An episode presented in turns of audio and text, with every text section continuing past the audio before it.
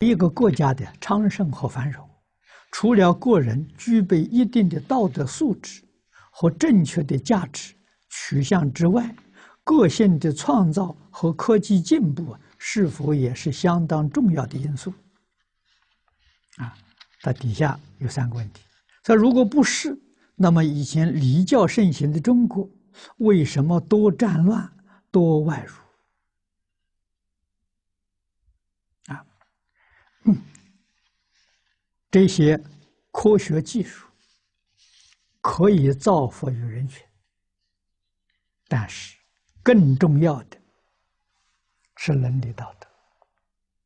中国过去收获了科学技术，啊，被外国人欺负，啊，受了很多耻辱，啊，这在历史上我们能记到的。那么现在外国的科学很进步。技术很进步，啊，你慢慢的看，他们现在遭遇什么困难？比中国过去遭受的这个困难的时候要增长百倍都不止。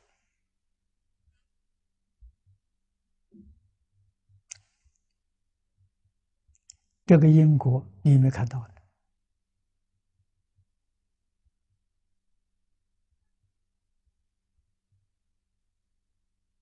啊，科学技术发达到今天，科学家说已经走到世界毁灭的边缘了。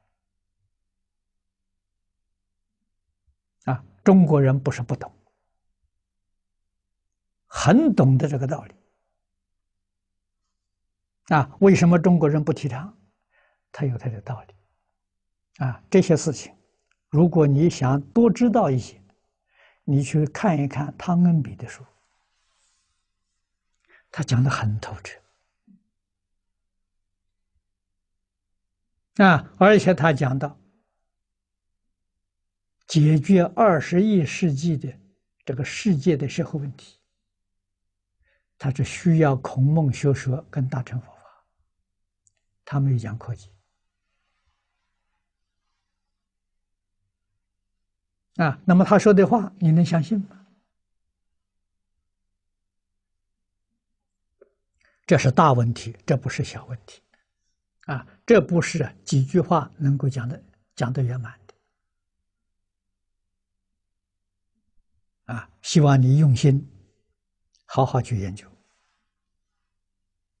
啊，如果是，那么在当代教育的实践当中，怎样才能将两者，啊，有机的结合起来？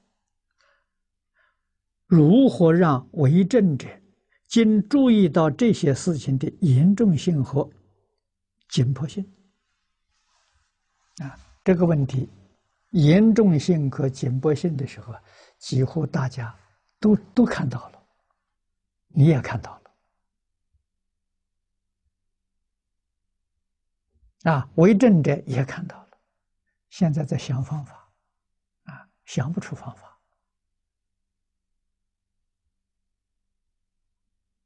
啊，这些事情，我曾经参与联合国的国际和平会议。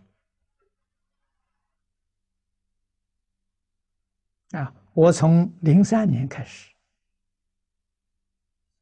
到今年，一共参加了十一次会议。与会的学者专家确实令人佩服，令人尊敬。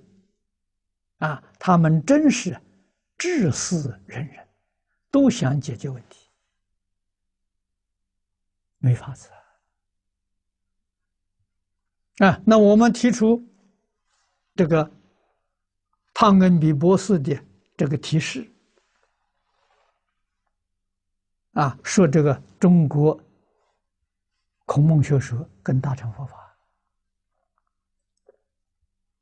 真能解决吗？大家是半信半疑，那汤恩比的话说错了吗？啊，我的看法呢，他的话没说错，我们解读他的话有问题，啊，今天一般提到孔孟学说，大家一定就想到四书五经十三经，就想到这个东西。提到大乘佛法，一定就提的就想到大乘经典啊，华严、法华、楞严、般若，都会想这个东西。好啊，真好啊！啊，真能解决问题呀，不能普及。那为什么太深奥了？啊，那汤恩比的话有没有说错的？没说错。你要晓得，儒释道三个根，啊，把这三个根普及，问题就能解决。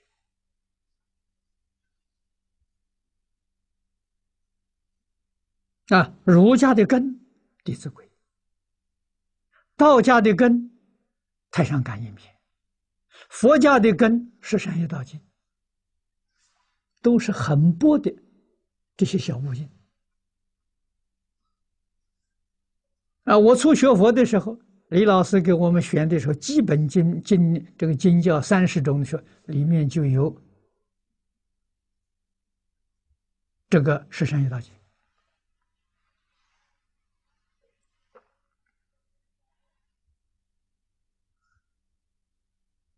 啊。我们提出这些报告，大家听了很新鲜。啊，很欢喜，可是会后啊，来找我谈话，啊，说法师，这是你想了，做不到，不能落实，没有信心呐、啊。世出世间法里面都告诉我，信为道源功德母啊。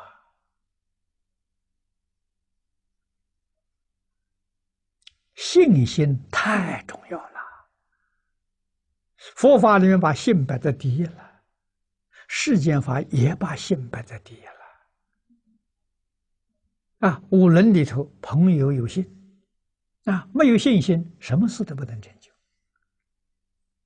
啊，那要为了建立信心，我们只有做实验。啊，今天人必须看到，他才相信。啊，所以为这桩事情。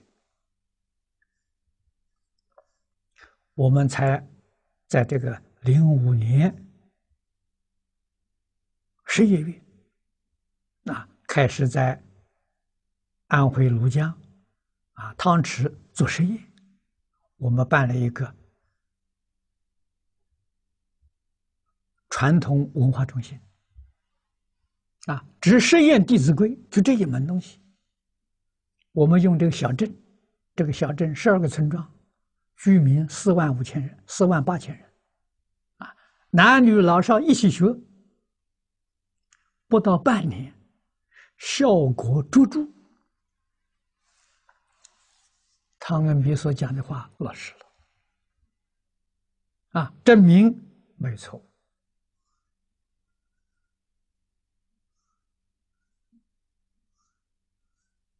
啊，很难得了。啊，在这个零六年的十月，啊，我们能把这桩事情在联合国做详细报告，啊，还做了三天展览，啊，告诉联合国这些朋友们，这个话是真的，不是假的，啊，确实能够解决冲突，啊，能够化解冲突。能够帮助社会和谐啊！胡主席所讲的和谐世界不是假的，是可以做得到的。